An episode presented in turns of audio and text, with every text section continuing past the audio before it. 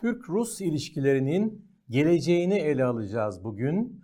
Ee, seçimden sonra ne olabilir? Türkiye'deki gelişmelere bağlı olarak hangi seçenekler gündeme gelebilir? Dahası Rusya'daki gelişmelere bağlı olarak özellikle liderler düzeyinde ne tür seçenekler var? Bunları konuşacağız. Aslında baştan şunu belirtelim bu canlı yayın değil bu kez e, aylardır yaptığımız gibi canlı yayın yapmıyoruz. Benim sizlerin bunu bu videoyu seyrettiği gün İstanbul'da olma şansım yoktu. Onun için birkaç gün önceden e, kayda aldığımız bir program bu. Programsız hiç geçsin de istemedik gerçekten. Çünkü önemli konular Rusya ile ilişkilere, bölgeye gösterilen verilen önem fazla. Onun için biz bugün geçiştirmek için değil ama çok önemli bir konunun üzerinde durmak için Türkiye-Rusya ilişkilerinin liderlere göre hangi seçenekleri var, nasıl bir yoldan ilerleyebilir? Buna bakmak için bugün özel bir yayın yapıyoruz. Ee, öncelikle konularımıza başlamadan önce YouTube'da gösterdiğiniz ilgi için teşekkürler. Ee, bazen mail atanlarınız da oluyor, başka kanallardan ulaşanlarınız da oluyor sosyal medyadan. Ama buradan gelen e, yorumları özellikle okuyorum. Çünkü YouTube yorumları YouTube'a sizin abone olmanız, yorum yapmanız, eleştiri, görüş, öneri her neyse bunları paylaşmanız ve yayını da paylaşmanız aynı zamanda hepimizin kazancı oluyor. Biz de aynı zamanda YouTube'da daha seyredilir oluyoruz T24 olarak. Ee, gelen yorumlardan teşekkürlere teşekkür. Fazla bir şey demeyeyim. Ee, şimdi gelen yorumlar arasında evet video süresi daha kısa olsun. Murat Bey, Çağlar Öz tamam. Ee, Victoria Novik daha önce de mesaj göndermişti. Teşekkür ediyoruz ve Rusya'dan e, Bagdasarov'u tanıyor muyuz? Sanıyoruz tabii ki tanıyorum kendisini. Bagdasarov gibi, e, Satanoviç gibi böyle e, gürültülü patırtılı e, biraz siyaseti şov gibi yapan ve televizyonlardan eksik olmayan e, şeyler var, isimler var Rusya'da. Bunlar çoğu zaman Türkiye'yi de bayağı sert eleştiriyorlar. Yeri geldikçe biz de tek tük bunlara e, değiniyoruz, değineceğiz. Teşekkürler. Onun dışında hmm, evet görseller, buluşmalar, onların gösterdiği şeyler. Kullanılan kaynaklar e, bunları verebilir miyiz demiş Rüstem Koçkar. E, benim programı hazırlarken yararlandığım kaynakların çok büyük bölümü Rusça kaynaklar. Yani Rusça biliyorsanız bir şekilde bir anlamı varsa bunun seyircilerimiz açısından belki bu da olabilir. Şu ana kadar ben buna gerek görmedim açıkçası. Ee, Rusya'daki seçimleri merak etmiş bir seyircimiz YouTube hesabım e, başlıklı şeyle e, yayın yapan veya notunu ileten. E, Rusya'daki seçimler, Sovyetlerdeki seçimler bunlar tabii farklı farklı ama genel gelenek öyle e, Batı demokrasileri şablonuyla bizim alışık olduğumuz e, her zaman öngörülemeyen seçimler değil. Çoğunlukla e, çıkartılan adayın e, kazandığı veya belirtilen adayın kazandığı ve sürpriz olma derecesinin çok az olduğu şeyler, seçimler. Ya ancak bu kadar kısa cevap verebilirim. Tabii ki ayrıca ele alabiliriz. Bağımsız Devletler Topluluğu ya da eski Sovyet coğrafyasında Baltık ülkelerinin dışında ele alırsak daha böyle alternatifli seçim deyince Rusya değil de işte Ukrayna, e, Gürcistan, Ermenistan, ee, bazı açılardan Kırgızistan bunlar biraz daha çok akla gelen şeyler birkaç e, not ve mail daha vardı veya e, mesaj daha vardı. Teşekkür ediyorum. Ve e, Türk-Rus ilişkilerinin birazcık geçmişine bakarak daha sonra da bugün hangi aşamadayız ve yarın neler olabilir konusuna e, birkaç e, açıdan e, bakarak bugünkü programımıza başlayalım.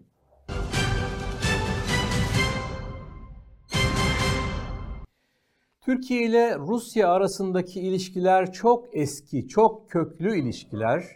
E, yüzyıllara dayanıyor. Yani başlangıç açısından tarihçilerin genellikle çıkış noktası aldıkları yer 1492 1492'de elçi atanmasını diplomatik ilişkilerin başlangıcı olarak ele alıyorlar. Yani neresinden baksanız ne yapar? 531 yıl yapar. Bayağı e, köklü, bayağı eski ilişkiler. Tabi Türk-Rus tarihi deyince hep böyle savaşlar, savaşlar, savaşlar onlar akla geliyor. ve evet bir bir savaş e, görüntüsü bu. Görüntü değil tablo böyle o kadar çok tablo var ki Türklerin ve özellikle Rusların yaptığı pek çok Rus müzesinde bu tür şeyleri görmüştüm açıkçası. Ee, evet tarihten savaşlar kaldı defalarca savaşmışlar ama sadece savaş da yok kendileri aralarında yapılan e, ticaret var, dostluk, diplomatik ilişkiler var ve sanat var, kültür var. Kültür deyince e, İstanbul'a daha doğrusu Konstantinopol'e defalarca gelerek orayı e, harika resimlerle canlandırmış Ayvazovski var. Evet bu Ayvazovski'nin çok sevdiğim e, Ay ışığında e, Konstantinopol tablosu birazcık aslında ben hafiften bu tablonun bir bölümünü kapladığım için de üzülüyorum. Bu tablo e, bir tarihte benim Türkiye'ye gelemediğim çok uzun yıllar içinde 80'li yıllardan bahsediyorum. Bunu Leningrad'da yaşadığım Leningrad'da bir yerde küçücük bir şey olarak görmüştüm. Aşağı yukarı bu boyutta bir şeydi ve onu satın almıştım ve e, hemen odamda e, öğrenci yurdundaki odamda yıllar boyu bu kalmıştı. Ayvazovski Rusya'nın en büyük ressamı. Ivan Ayvazovski ama aslında kendisi Ermenistan kökenli, Ermeni kökenli ve iki e, ülke arasındaki kültürel ilişkinin en önemli halkalarından biri. Bir ara iki arkadaşımla yazdığım Kültürel İlişkiler kitabında bunu da kullanmıştık ve Türkiye'ye e, defalarca gelmiş Osmanlı Türkiye'sine ve e, sultanlarda da bol miktarda ödül almış birisi. Yani ilişkiler sadece savaştan ibaret değil. Bunu vermek için bu konuya girdim. Tabii yakın döneme gelelim. Yakın dönemde bizim bütün liderlerimizin en önemli gündem maddelerinden biri dış ilişkilerde Sovyetler Birliği ile Rusya ile ilişkiler. Mesela kim ne yapmış? Ee, Özal mesela. Özal'ın e, Rusya ile ilişkilerde evet Gorbaçov'la bir arada görüyorsunuz. Eski bir fotoğraf. Bazı bakanların e, gençliklerini de görüyoruz orada e, aslında Türk-Rus ilişkilerinde çok önemli bir yer tutan bu doğalgaz anlaşması 1984 belki de o sıralarda çekilmiş bir şey de olabilir bu. Bilemiyorum 80'li yıllardan. Böyle e, köklü e, bir ilişkimiz var çok yakın ilişkilerimiz var. Bütün liderler dediğim gibi Sovyetler Birliği'ni ciddi gündem yaptılar. Bunlardan bir tanesi de Demirel'di. Demirel sağcı bir siyasetçi olmasına karşın, anti-komünizmi kullanmasına karşın Sovyetler Birliği'ne çok özel önem verdi. Oraya gitmesi işte e, çeşitli fabrikaların Sovyet desteğiyle yapılması işte e, Yeltsin'le bir görüşmesi bugün e, hala siyasette önemli bir rol oynadığını söyleyebileceğimiz Rusya Devlet Başkanı Sözcüsü olan Peskov da ikisinin arasında Dimitri Peskov böyle bir tarihten bir e, kesit. Şimdi gelelim daha yakın tarihe. Yakın tarih deyince bu ikili ilişkilerin e, 20 yılına aşağı yukarı damgasını vuran iki kişi var. Tartışmasız. Biri Erdoğan, öteki Putin. Ve bunlar arasındaki ilişki, bu zikzaklı ilişki, gitgelli ilişki e, çok şey bize anlatıyor. Çok da orijinal bir ilişki aslında. Bir tür dostluk diyorlar. Dostluk tabii çok tırnak içinde kullanmak lazım. Evet dostluğun en e, tatlı anlarından biri şu meşhur dondurma yemesi yeme e, sahnesi o Moskova'da e, hani parasını sen mi vereceksin diye soruyor şu anda Erdoğan. Para önemli çünkü parayı kimin vereceği önemli. E, ben verdim dedikten sonra onu lezzetiyle tüm lezzetiyle e, yiyor ve yiyorlar birlikte. Bu güzel günler. Şimdi bu günler ne zaman başladı?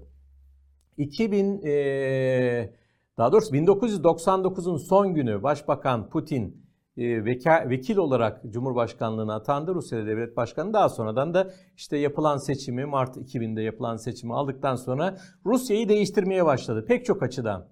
Ee, ekonomi, enerji e, Putin açısından çok önemliydi ve Rusya'nın enerji hatlarını, dünyaya enerji satışını dış politikanın önemli merkezlerinden biri haline getirdi. Ve burada daha önceden biraz daha geri planlarda kalan Türkiye'nin de rolünü değiştirdi. Türkiye ile daha sıkı ilişkiler kurma planları yaptı 2000'li yılların başında ve Türkiye'ye 2004 yılının sonunda bir ziyaret yaptı. Tarihi bir ziyarette aslında ilk defa bir Rus lider çünkü Çarlardan falan da gelen yok. İlk defa bir Rus lider Türkiye'ye geldi diye o gazete manşetlerini falan hatırlıyorum ben. 2004'ün hatta sonbahar aylarında olacaktı da o sırada e, Kafkasya'da terör olayları olmuştu. Gezi son anda e, ertelenmişti ve Aralık 2004'te Putin geldi. İki lider e, kendi aralarında ilk defa görüştüler. Bilmiyorum ne derece sempati oluştu. Hani iki liderin benzerlikleri, sportmenliği, daha böyle erkeksi tavırları, sert tavırları vesaire bunlarla ilgili yorumlar o yıllardan başlayarak yapıla geldi. Ama giderek giderek e, iki lider arasında birbirlerini daha kolay anlayabilecekleri bir ortam oluştu. Bunun payı var, önemli payı var. Bu ortam, bu dostluk, bir tür dostluk, iyi ilişkiler, işbirliği diyelim. Nereye kadar gelişti? Net gelişiminin ben 2004'ten 2011'e kadar olduğunu iddia edebilirim. 2011'de bir şeyler değişti. Ne değişti? 2011'de Türkiye hem içerideki bir takım değişikliklerin Erdoğan'ın e, demokratikliğini böyle tartışılır hale getiren bir takım değişiklikleri hem de dünyada özellikle de bu Arap Baharı'ndan sonra Suriye'de bir iç savaş çıkınca ha biz Suriye'ye karşı tavır değiştirirsek oralara müdahale edersek dünya lideri oluruz. Orta Doğu'dan başlar dünyaya çıkarız ve bir lider oluruz vesaire şeyleriyle yanlış planlarıyla e, ilişkilerde bir takım gerginlikler yaşanmaya başladı. Çünkü Suriye Sovyetler Birliği açısından ve Rusya açısından çok önemli bir ülkeydi. Zaten bundan bir süre sonra da e, Rusya oraya fiilen savaşa katıldı. 2015'te Eylül ayında savaşa katıldı. Ondan birkaç ay sonra da Türkiye korkunç bir şey yaptı. E, bu ciddi bir hatadır. Belki Rusya ile ilişkilerimizi yakın tarih içinde en tehlikeli günlere taşıyan bu uçak vurma hadisesi.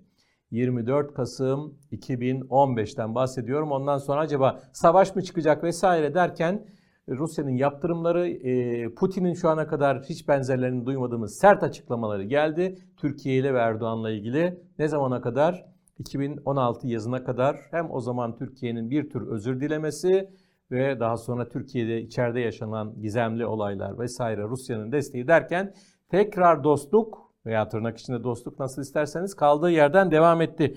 Böyle bir şey var ee, şimdi Türkiye ile Rusya arasındaki ilişkilerde ama ticarette her iki ülke birbiri açısından önemli. Hele hele son zamanlarda Covid sonrası hele de e, bu savaşın Ukrayna Savaşı'nın başlangıcından sonra bir patlama yaptı. Defalarca söyledik ikili ilişkilerin hacmi 70 milyar dolara en azından resmi bilinen şeyleri 70 milyar dolara yaklaştı. Tarihte hiç böyle bir şey görülmemişti.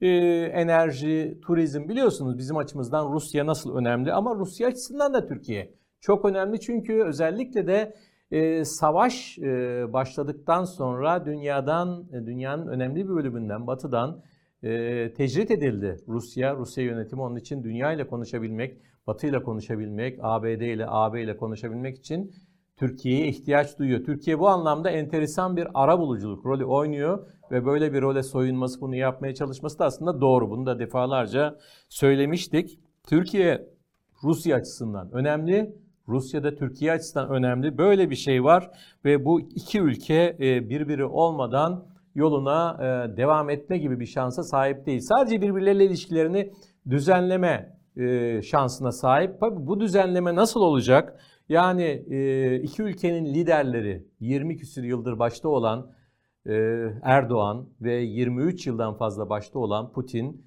bunlardan biri ya da ikisi iktidardan ayrılırsa, ayrılmak zorunda kalırsa ne olacak Türk-Rus ilişkilerine? Böyle bir soruyu sormanın e, her zaman yeri vardır. Çünkü siyaset hareketli, insan hayatı da hareketli. Gerek siyasi gerek biyolojik faktörler gerekse de toplumsal baskı vesaire pek çok şey olabilir.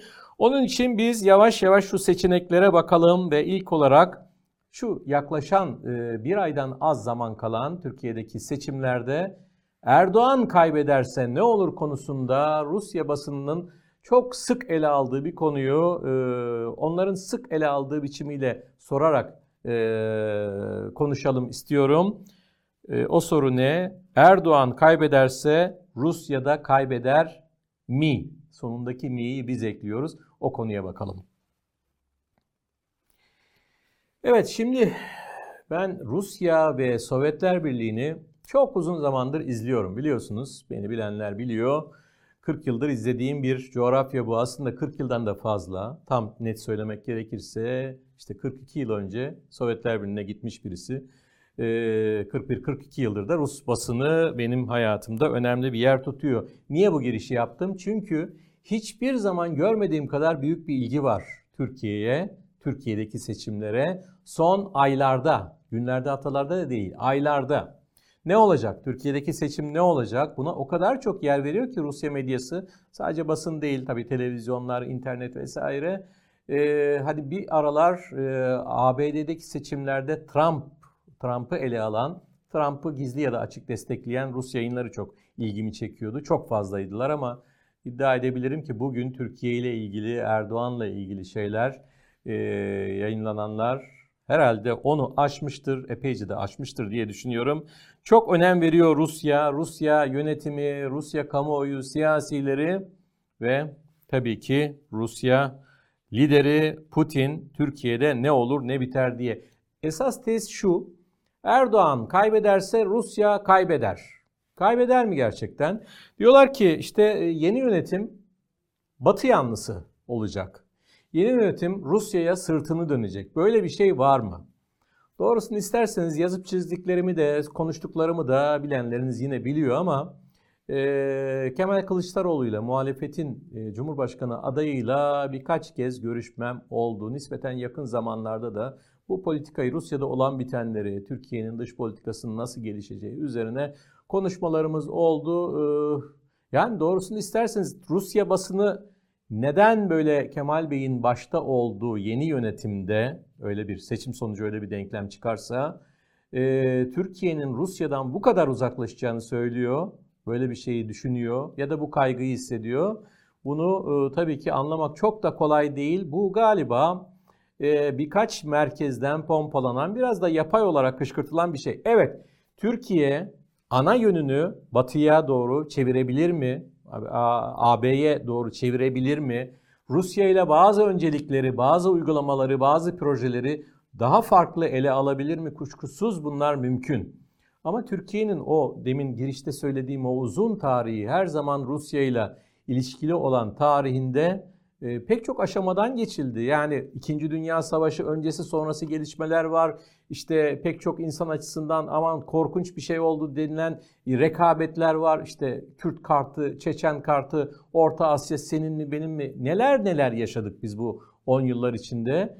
Ve her zaman Türkiye ve Rusya yönetimleri şu ya da bu ölçüde birbirinden şu ya da bu düzeyde farklı da olsa birbirleriyle ilişkiye her zaman önem verdiler e, ve ilişkilerin e, çok kötü, çok sert gittiği e, dönem belki birkaç dönem iddia edilebilir, tartışılabilir ama o özenli tutum genel olarak sürdü. Ben bundan sonra da haritada iki ülkenin yeri de değişmeyecek, ilişkilerin sürmesi gerektiği de değişmeyecek tavrından ve biraz anladığım kadarıyla hem CHP'nin hem Millet İttifakı'nın e, dış politikasının yaratılması, oluşturulması çabaları ve e, Kemal Bey'in dedikleri ve bu arada Kemal Bey'in bir demecinden de bahsetmiştik. Burada birkaç kez e, medya günlüğünde 19 Mart'ta yayınlanan bir demecinde Rusya ile ilişkilerle ilgili yapıcı şeylerini söylemişti, fikirlerini söylemişti. Aynı zamanda seçimlere müdahale gibi bir konu olur mu diye kendisine sorulan soruya da Aydın Sezen'in sorduğu soruya da cevaben böyle bir şeyin olacağına olduğuna inanmak istemiyorum türünden nazik bir uyarı da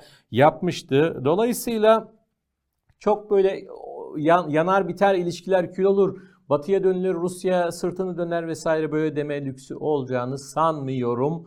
Ee, ama nasıl bir e, gelişme olacak? Tabii bu pratikte ancak görülebilecek bir şey.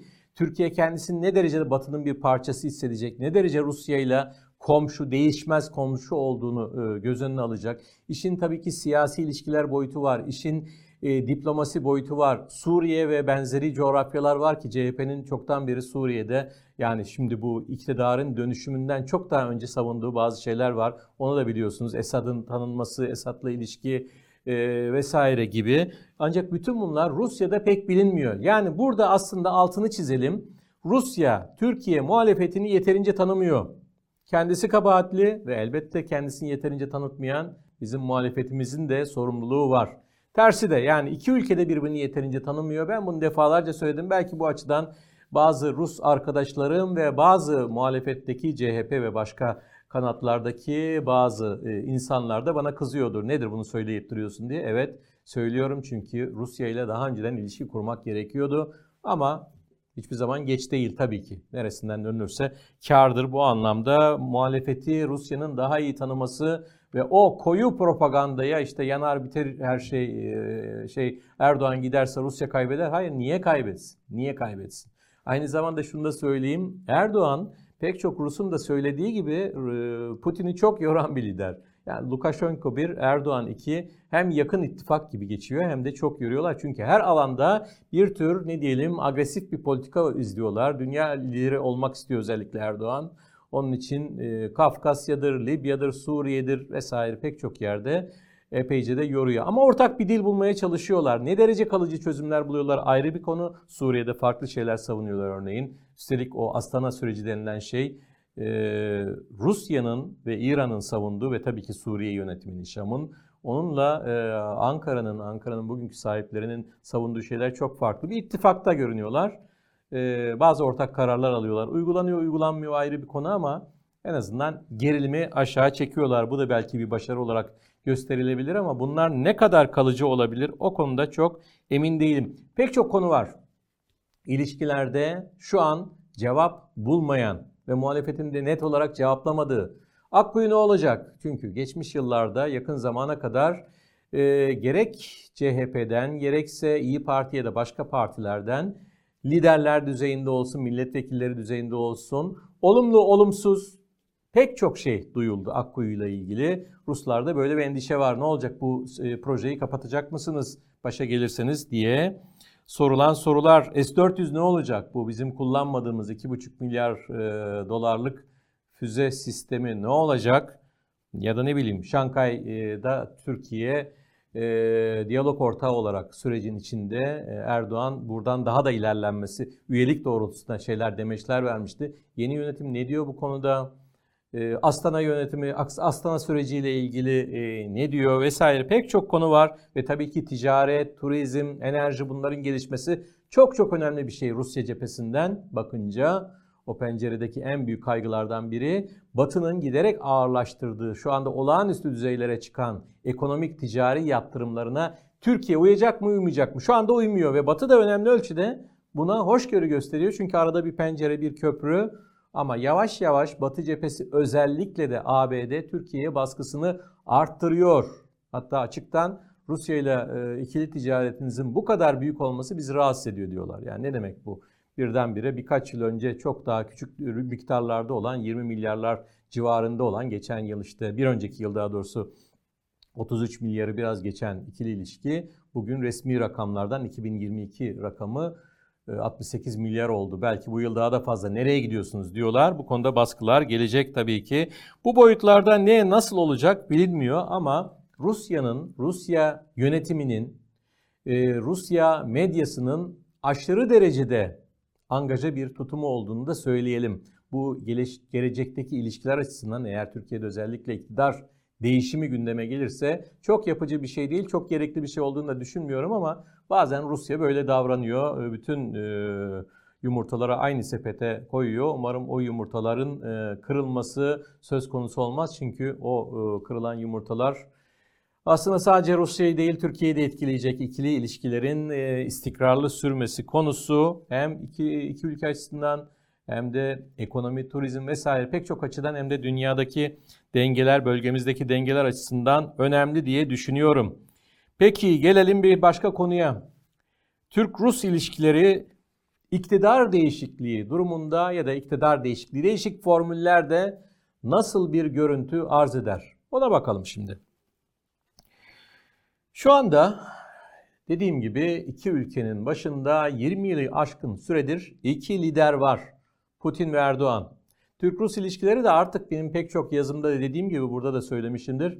Türk-Rus ilişkileri gibi değil de sanki Erdoğan-Putin ilişkileri gibi gidiyor. Kurumsallık falan kalmadı ki bunu defalarca yazdım. Aslında CHP'nin ve Millet İttifakı'nın şeylerinde de açıklamalarında da bu oldu. Ve Ruslar biraz da buna bozuldular galiba kurumsal ilişkiler tekrar başlatılacak. Ne demek yani diyorlar. Yani şimdi liderler diplomasisini siz artık önemsemeyecek misiniz? Belki burada o eki de yapmak gerekir. Onlar açısından e, CHP ve Millet İttifakı liderleri açısından ya da ilgilileri açısından liderler diplomasisi de olabilir. Tabii ki olabilir. Buna alternatif değil ama e, çok katmanlı işin içinde diplomasinin çok etkili bir şekilde yer aldığı ama aynı zamanda sivil toplum örgütlerinin, iş adamlarının, kültür insanlarının, sıradan insanların vesaire yer aldığı çok katmanlı ilişkiler de olmalı, kurumsal olmalı. Elbette genel olarak kurumsallık tezi Doğrudur. Yani birinci tezi, bizim birinci durumumuz şu an kırmızıyla biz de bir diye belirttik. Şu iki lider Erdoğan-Putin ilişkisi birinci tercih. Bu devam ederse yani Erdoğan kazanırsa ilişkiler de böyle devam eder. Bu iyi bir şey midir? Şimdi pek çokları Rusya'da ha evet tabii iyi, iyi şeydir diyecek. Türkiye'de de iktidar yandaşları öyle diyebilir. Ama e, şunu söyleyeyim, e, demin de zaten temkinli cümleler kurmaya çalıştım. İki ülkenin ilişkilerinin, liderlerin arasındaki işbirliğinin böyle gitmesi, iyi gibi gitmesi bizi yanıltmasın. Her ikisinin de çok e, fazla siyasi iddiaları var. Her ikisi de büyük egolara sahip liderler. İşte Putin çok iddialı bir adım attı. Bence hata yaptı. Ukrayna ile birlikte, Ukrayna Savaşı ile birlikte bugün kendisine çok olumsuz geri dönüşler oluyor. İleride ne olur bilemiyoruz. Ee, Türkiye'nin bölgesel en azından bölge lideri olma iddiası var e, Erdoğan yönetiminde. Yani bu iki lider bir noktada kapışabilir. Çok da uzun olmayan bir geçmişte uçak düşürme gibi bir şey yaşandı. Pek çok gerilim yaşandı değişik bölgelerde. Bunlar dolayısıyla bu iki liderin e, iktidarlarının devam etmesi görünüşte her şey eskisi gibi olur dedirtiyor ama aslında pek çok şeyde gündeme gelebilir. Çünkü ikisi de çok iddialı ve e, çıkarlar e, çoğu kez birbiriyle çelişiyor. O anlamda hiçbir şeyin garantisi yok. Bu iki lider olursa yarın ne olur diye. Peki ikinci seçeneğe gelelim. Eğer e, Putin iktidarını sürdürürken Türkiye'de 14 Mayıs'ta ya da 28 Mayıs'ta Kılıçdaroğlu kazanırsa. Şimdi e, kazanırsa demin dediğim şeyler aslında tekrarlamaya belki de gerek yok. CHP'nin ve Millet İttifakı'nın ve Kılıçdaroğlu'nun dedikleri açıklamaları ve bundan sonra izleyeceği tutum demin hani soruların cevabı yok dediğim Akkuyu S400 vesaire bu konularda da daha net sorular gündeme, cevaplar gündeme gelecektir herhalde. Bunlara bağlı olarak Rusya ile ilişkiler mutlaka önemsenerek bir bir yol çizilecek diye düşünüyorum. Yani o e, Ocak sonunda açıklanan o bol sayfalı metinde dış politikada Rusya ile yapıcı ilişkiler, işte eşit ilişkiler vesaire olumlu şeyler vardı. Kısaydı biraz. Onlar tabii ki ayrıntılandıracak gerek Rusya, gerek Ukrayna, gerekse diğer eski Sovyet Cumhuriyetleri ile ilişkiler bir şekilde olumlu bir yapıda sürdürülmeye çalışılacak ama ne derece Batı ne derece Rusya'nın isteklerine evet demek, ortak çıkarlar nerede? Bunu yeni iktidarın izleyeceği çizgiyle göreceğiz. Ben bir felaket beklemiyorum açıkçası. Korkunç bir kopuş, radikal bir değişiklik beklemiyorum. Onun altını çizeyim. Ama e, aradaki mesafe biraz artabilir. Yani siyasette belki biraz artabilir. Siyasi diplomasi ilişkilerde ya da liderler arası e, ilk başlarda özellikle ilişkilerde ama işin dediğim gibi diplomasiden ticarete, turizme vesaire çok fazla boyutu var. Rusya ile ilişkilerde değerlendirilmemiş pek çok fırsat olduğunu düşünenlerdenim. Ekonomiden, ticaretten başka alanlara kadar, kültürel ilişkilere kadar vesaire. Onun için bu alanda çok da kötümser konuşmak gerektiğini düşünmüyorum. En azından benim e, fikrim bu. Bu ilişkiler Türkiye'de yeni bir iktidar gelirse o iktidarda aktif bir şekilde burayı ele alırsa, dış politikada geçmiş hataları iyi analiz ederse niye olmasın? Ee, yani bir kere barışçı bir e, şey slogan var e, tekrarladıkları.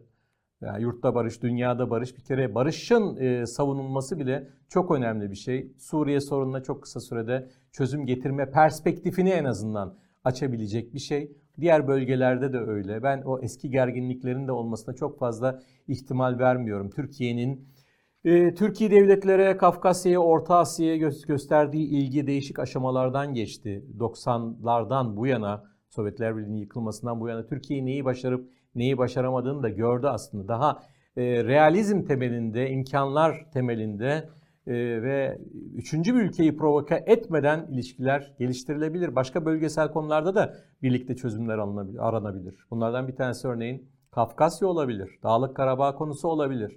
Tabii bunlarda nasıl gider yeni yönetim, ne derece aktif olur, ne derece doğru çizgi izler bunu izleyeceğiz, göreceğiz. Gelelim bir sonraki maddeye. Ya Rusya'da yeni yönetim olursa yani şey tablo değişirse. Tablo değişirse derken neyi kastettik? Bizde Erdoğan seçimleri kazanıyor. Rusya'da Putin var. Bir süre sonra Putin yok. Eğer öyle bir şey olursa. Putin nasıl olmaz ya diyebilirsiniz çünkü Putin 23 yıldır başta. Öyle çok uzun başta kalanların baştan gitmesi, iktidarda inmesi kolay anlaşılır şeyler değil. Türkiye'de de bir benzerini yaşıyoruz. Erdoğan bırakmaz, Erdoğan kaybetmez, asla vesaire diyenler çok. Bu korkular umarım büyük ölçüde giderilmiştir ve kalan bir aydan az süre içinde de giderilir. En azından muhalif kesimler açısından. Herkes gidiyor. Bu dünyaya kimseyi kalmıyor. Sultan Süleyman hatırlıyorsunuz ona bile kalmadı bu dünya.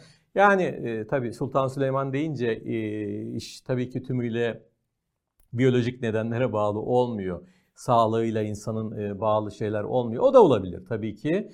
Ama Rusya Ukrayna savaşından beri çalkalanıyor. Halkın gözünde, Rusya halkının gözünde Putin'in hala çok ciddi bir şeyi var. E, otoritesi var. Yani %70'ler civarında daha fazla bir şey olabilir resmi rakamlarla. Gerçek rakamlarda bence yine de %50'nin 55'in üzerindedir diye düşünüyorum. Yani e, eğer 2024 seçimlerine katılmak istiyorsa Putin ki öyle görünüyor. O seçimleri de kazanabilir gibi görünüyor ama bugünkü verilerle. Şimdi programlarımızda söylüyoruz. Ukrayna bir karşı taarruza hazırlanıyor. Batı onu desteklemeye çalışıyor her açıdan. Yani savaşın gidişinde Rusya bazı yerleri aldı. Ukrayna'nın işte yaklaşık %17'sini falan elinde tutuyor ama ilerleyemiyor. Çok büyük kanlı çatışmalar oluyor, ilerleyemiyor.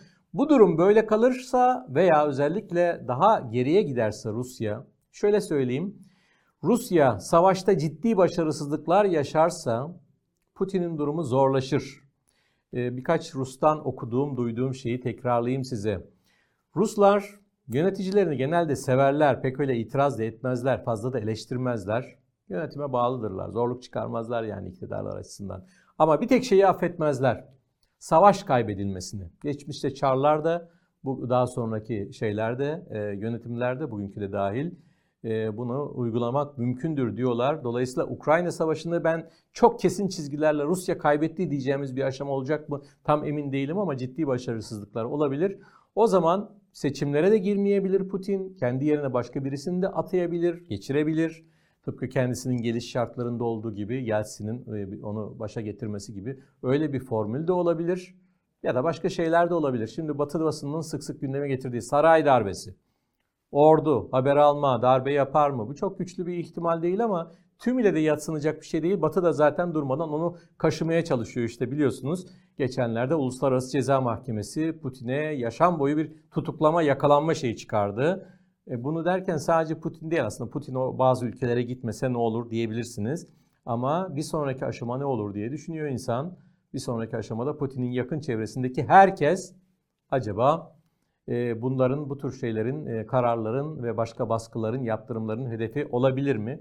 Bu anlamda Putin'in gitmesi ve da iktidardan ayrılması, iktidarı bırakması, devretmesi bu ihtimalleri yok saymayalım. Bu uzun açıklamadan sonra Erdoğan kalırsa e, yerine başka biri gelirse ne olur konusunda o yerine gelebilecek kişinin kim olduğunun önemli olduğunu vurgulayayım ve hangi şartlarda? Yani bir darbe oldu daha sert şartlar mı oldu? Rusya'da milliyetçiliği en az Putin kadar e, savunan daha fazla hatta savunan e, daha savaşkan birileri mi geldi kim olabilir mesela? Prigojin bu yayınlarda sık sık adı geçiyor. Eski bir e, hırsızlıktan tutuklanmış birisi. Prigojin e, Wagner'in sahibi ve e, şu trollerin de aslında sahibi. Görüyorsunuz e, Prigojin e, şu anda Rusya'da e, şaşırtıcı bir şekilde yükseliş içinde siyaset sahnesinde ve siyasi şeyleri çok fazla hırsları. Çok az ihtimal veriyorlar ama Prigojin gibi bir lider olsa mesela Allah bilir Türk-Rus ilişkileri ne olur? Erdoğan da olsa, arada eski dostluk da olsa bir kere Erdoğan Putin'in gitmesini hiç istemez. Bugün tıpkı Putin'in onun gitmesini istemediği gibi. Onun için Allah bilir.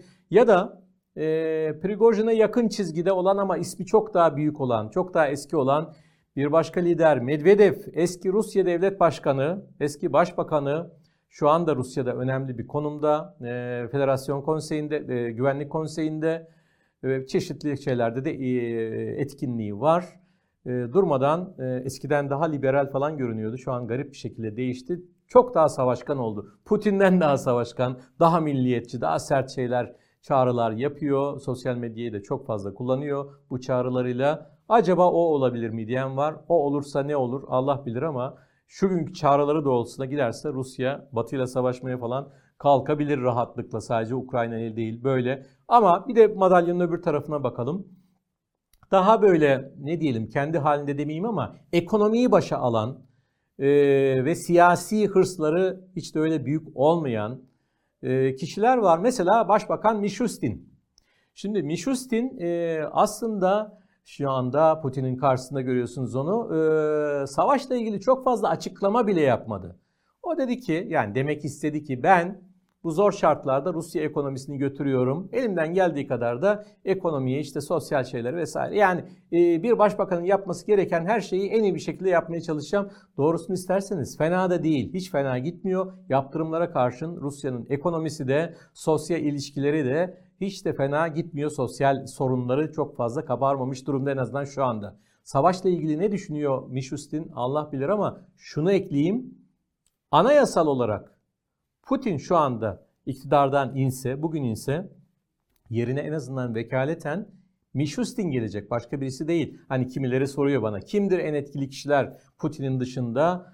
Ee, KGB e, haber alma kökenli Patrushev örneğin sayabilirim. Bunun gibi birkaç isim daha ama anayasal olarak ya da geniş kitleleri peşinden sürükleyebilecek bir e, karizması ortaya çıkarsa var diyenler de var, yok diyenler de var. Mishustin önemli bir aday. Hadi bir lideri daha e, gündeme getirelim. O da Moskova e, Belediye Başkanı Sabyanin. Sergey Sabyanin de ekonomiye verdiği önemle e, başkent Moskova'yı e, geliştirmesiyle tanınıyor. O da bu savaş konusunda hiç mi hiç bulaşmak istemedi. Putin zorladı. Gitti orada e, bu Rusların işgal ettiği bölgelerden birisine ekonomik olarak da hamilelik yapıyor. Moskova Belediyesi'nin yöneticisi olarak ama savaş konularında hiçbir zaman sert bir şeyini duymadım. O da lider adaylarından biri. Başka adaylar da var. Çok da fazla bu konuyu uzatmak istemiyorum. Bunlardan kim başa gelirse Türkiye'ye nasıl bakar? Ona göre şekillenecek bir şeydir e, diyeyim ve dördüncü seçenek bu anlamda dördüncü seçeneği e, verelim. Kemal Kılıçdaroğlu Türkiye'nin başında ve Rusya'nın başında da bu deminden saydığımız şu anda e, bizim kırmızı soru, sarı koru, soru işaretle verdiğimiz bir başka birisi. Yeni bir lider.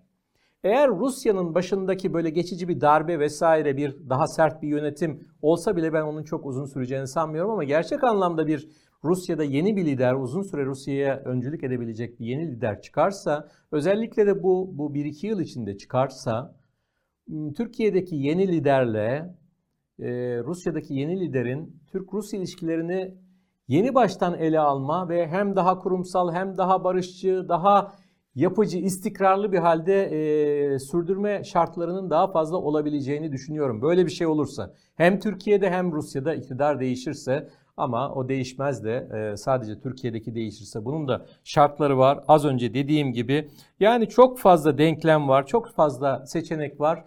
Burada tabii ki iki ülke liderlerinin de iki ülke dışişleri e, bakanlarının da o dış politikayı yöneten, koordine eden isimlerinin de e, ve ekonomiden turizme, enerjiye pek çok yöneticinin nasıl e, bakacağı, ilişkilere nasıl bakacağı, nasıl geliştireceği her seçenekte çok önemli maddelerdir diyelim.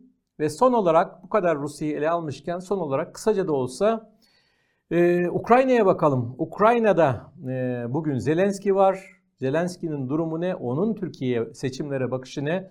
Ve Zelenski sonrası olur mu? Olursa ne olur? Çok kısaca ona bakalım. Aslında e, Zelenski'ye birkaç kez bu şeylerde e, programlarda değindik. Ben en son T24'te böyle bir şey de yazdım. Putin Erdoğan'ı destekliyor ya Zelenski başlıklı bir yazı yazdım. Merak edenler orada bulabilir. Şimdi e, Erdoğan savaşın başlangıcında e, hatta başlangıcından önce e, zaman zaman farklı tavırlarıyla iki ülkeden de farklı tepkiler alabiliyordu. Ukraynalılar bazen ya siz Rusya'ya fazla önem veriyorsunuz diye Erdoğan eleştirdiği oluyordu ve tersi de oluyordu. Rusya çok eleştiriyordu. E, ya bu şeyler e, Bayraktar e, dronları, e, SİHA'ları niye veriyorsunuz? Özellikle Kırım'ın e, Ukrayna'nın toprak bütünlüğü açıklamasına bağlı olarak Kırım'ın Ukrayna'ya ait olduğunu Türkiye belki de Kiev'den daha çok Ankara tekrar ediyordu. Böyle bir şey vardı. Bu konuda çok sık Moskova'dan eleştiriler geliyordu. Rus basında bunu yansıtıyordu. Sonra savaş başladı. Ne oldu? Savaşın başlangıcından sonra e, Erdoğan yönetimi iki ülkeye de eşit mesafede ve ara bulucu e, konumda olmak daha iyidir diye düşündü. Daha olumludur, daha e, getirisi daha fazla olur diye düşündü ve doğrusunu isterseniz ben buna katılıyorum. Doğru bir karardı bu. Bu karar ne kadar iyi yürütülebildi onu bilemeyeceğim. Çünkü ilk aylarda evet böyle bir şey oldu. Türkiye hemen ilk aylarda e, pek çok girişimde bulundu. İşte Antalya diplomasi şeyi forumu, Dolmabahçe görüşmesi vesaire, esir değişimi pek çok konuya Türkiye el attı ve iyi de yaptı. Epey çaba sarf etti. Antalya'da çok fazla bir sonuç çıkmasa da sonra adım adım bir takım kazanımlar oldu ve Türkiye'nin tabii ki en büyük kazanımı Türkiye'nin ve Birleşmiş Milletler'in de garantörlüğünde iki ülkenin Rusya'nın ve Ukrayna'nın tahıl e, anlaşmasını yapması oldu. Tahıl koridoru anlaşmasını yapması oldu. Sonra bu anlaşmanın uzatılmasında da her zaman Rusya biraz isteksiz davransa da Erdoğan'ın Putin'i ikna etmesi şeklinde duyduğumuz haberlerle öğrendik ki e, Türkiye bu açıdan da olumlu bir rol oynuyor. Çünkü tahıl konusu dünya gıda güvenliğiyle de ilgili bir şey. Her ne kadar onunla ilgili e, Ukrayna tarafının ve Rus tarafının da aslında pek çok eleştirisi var gidişatla ilgili ama sonuç olarak bunlar Türkiye'nin başarıları. Bununla birlikte ilk aylardan sonra Erdoğan'ın tavrı değişti. Erdoğan yavaş yavaş e, Zelenski'den çok Putin'e yakın bir lider olduğunu göstermeye başladı. İster istemez böyle bir şey bilinçli olarak yapmamış olabilir. Çünkü Zelenski'yi de arıyor, telefonla arıyor, işte gitti bir ara görüştü Ukrayna'ya. E, ama e, Putin'le çok daha sıkı bir iletişim içinde. E, sadece sık telefonlaşması, görüşmesi vesaire bundan da bahsetmiyorum. Bu da önemli tabii ki ama zaman zaman batılı ülkelere karşı duyduğu tepkiyi yansıtırken Putin'i de savunarak işte Batı böyle yapıyor, Putin de doğal olarak böyle karşılık veriyor. Daha ne yapsın adam gibi açıklamalarla çok daha Putin'e yakın durduğunu ortaya koydu. Tabii ki e, Putin'den Türkiye'nin Türkiye'nin demeyeyim, düzelteyim. Erdoğan'ın, Erdoğan yönetiminin çok daha fazla çıkarı olduğunu söyleyebiliriz. Niye Türkiye'nin dedim? Çünkü ticaretten e, enerjiye, turizme denklem çok geniş ama şimdi son zamanlarda da vurguladığımız gibi örneğin Akkuyu'ya e, Putin'in sermaye göndermesi, e, Türkiye'nin e, doğalgaz borcunu 2024'de ertelemesi falan ki bu son dediğim çok çok önemli bir şey. Türkiye'de enflasyonun dizginlenmesi vesaire gibi konulara da etki edebilecek aşağı yukarı 20 milyar dolar olarak tahmin edilen bir şeyin e, alacağın sonraya bırakılması oldu. Çok çok önemli bir destek. Yani dolayısıyla Putin'e Erdoğan'ın çok ihtiyacı var. Dolayısıyla Zelenski'den çok kendini ona yakın hissediyor. Daha pek çok şeyde bölgesel e, açıdan ilişkilerde, işbirliğinde vesaire. Dolayısıyla ister istemez bunu artık gizleyememeye başladı. Tabii bu o böyle yaptı diye Erdoğan böyle yaptı diye Zelenski ne yaptı? Tuttu kızdım ona. Hayır. Zelenski sustu ve hala susuyor. Yani diyeceksiniz ki ne demek bu suskunluk? Bence doğal bir şey. Çünkü Zelenski'nin de Türkiye'nin arabuluculuğuna gerek Ukrayna ile Rusya arasında arabuluculuğuna gerekse de Rusya'nın genel olarak Batı ile ilişkilerinde doğal bir pencere olarak Türkiye'nin ortaya çıkması Zelenski'ye de ve Ukrayna'ya da bir getirisi olabilecek bir şey en azından. Onun için niye Türkiye ile ilişkilerini bozsun ya da ne bileyim niye şu anda Zelenski sussun da Türkiye'de e, falancanın kazanmasını istiyorum diye bir açıklama yapsın. Böyle bir şeye herhalde pek gerek yok, gerek duymuyorlar. Böyle bir şey de duymadık ama ben geçenlerde bir Ukrayna yayından Strana adlı internet sitesinden size bir şeyler aktardığımı hatırlıyorum. Eğer e, Batı karşıtıysa gerçekten Türkiye'de iktidara talip olan e, Millet İttifakı belki Batı'ya yaklaşırken Rusya'dan uzaklaşır ve bizi de daha fazla destekler. Hatta bizi daha çok silah verir gibi böyle Ukraynalıların bir takım umutlarını da orada sergilemişlerdi. E, geçen ayın sonunda, Mart sonunda yapılan bir yorumdu bu size aktardığım yanlış hatırlamıyorsam. Ee, Zelenski'nin de bana benzer umutları olabilir aslında. En azından tabii ki Türkiye'nin başında Putin'le böyle bu kadar sıkı ilişkileri olan birileri olmasındansa e, ona daha mesafeli durabilecek e, ve Batı ile ilişkileri onarma çabasında olabilecek birilerinin olmasını isteyebilir. Yani Kılıçdaroğlu yönetimiyle eğer yönetim değişirse Türkiye'de daha iyi ilişkiler kurabileceğini düşünmüş olabilir. Ama bu doğrultuda bir açıklama yapması vesaire bunları beklemeyin. Anlamsız olur bu. Ben demin söylediğim gibi Rusya'nın da bu kadar angajı açıklamalar yapmasının çok doğru olmadığını düşünüyorum. Çünkü dünyanın bin bir türlü hali var. Politikanın da öyle. Dolayısıyla Zelenski susuyor ama ben işte geçen son yazdığım yazıyla e, daha doğrusu sondan ikinci yazımı da e, öyle bitirmiştim. E, Zelenski'nin tavrıyla ilgili e, biraz espriyle karışık bir şey. Akşamları oturup dua etmiyor herhalde Erdoğan kazansın diye. Tersini yapıyorsa yapıyor mu bilmiyorum. Onu da pek sanmıyorum ama yeni yönetimde pekala ortak dil e, bulabilecektir diye düşünüyorum Zelenski. Bu arada Zelenski'nin de gidebileceğini iddia edenler var. Son programda söylemiştim geçen hafta. Aristoviç, Alexey Aristoviç e, Zelenski gibi bir lider değil başka bir lider olmalı. Yolsuzluk vesaire şeyler getirmişti. Zelenski'yi eleştirenler de olabilir. Aynı zamanda eğer yasalara, savaş şartlarında nasıl uyulur bilmiyorum ama yasalara, e, önceden alınmış kararlara tümüyle uymak e, gerekirse Ukrayna açısından 2024'te Mart ayının sonunda e, Ukrayna'da da başkanlık seçimleri var. Yapılır yapılmaz bugünden bir yorum yapmayayım. Çok mesafe var, çok zaman var daha. Savaş şartlarında eğer devam ederse savaş çok zor böyle bir şey ama Zelenski olmaz bir başka biri olursa yine o kişiyi, o yönetimi ayrıca analiz ederek bakmak gerekecek. Ama ben şunu söyleyerek toparlayayım, bitireyim bu programı. Ee, yani Rusya'nın ve Ukrayna'nın aynı zamanda diğer eski Sovyet ülkelerinin e, tavrı ne olursa olsun Türkiye'nin bu ülkelerin hepsiyle ilişkilerini e, ticaretten, turizme, kültürden, e, enerjiye pek çok alanda geliştirme şansının olduğunu görüyorum ve şunun altını çizmeme izin verin. Batı ve Rusya ya onu ya onu seçersin diye bir alternatif yok.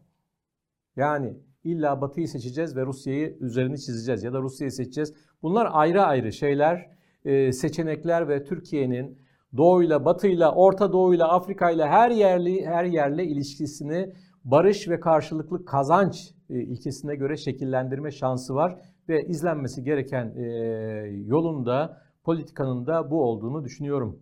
Önümüzdeki hafta tekrar görüşmek üzere. Hoşçakalın.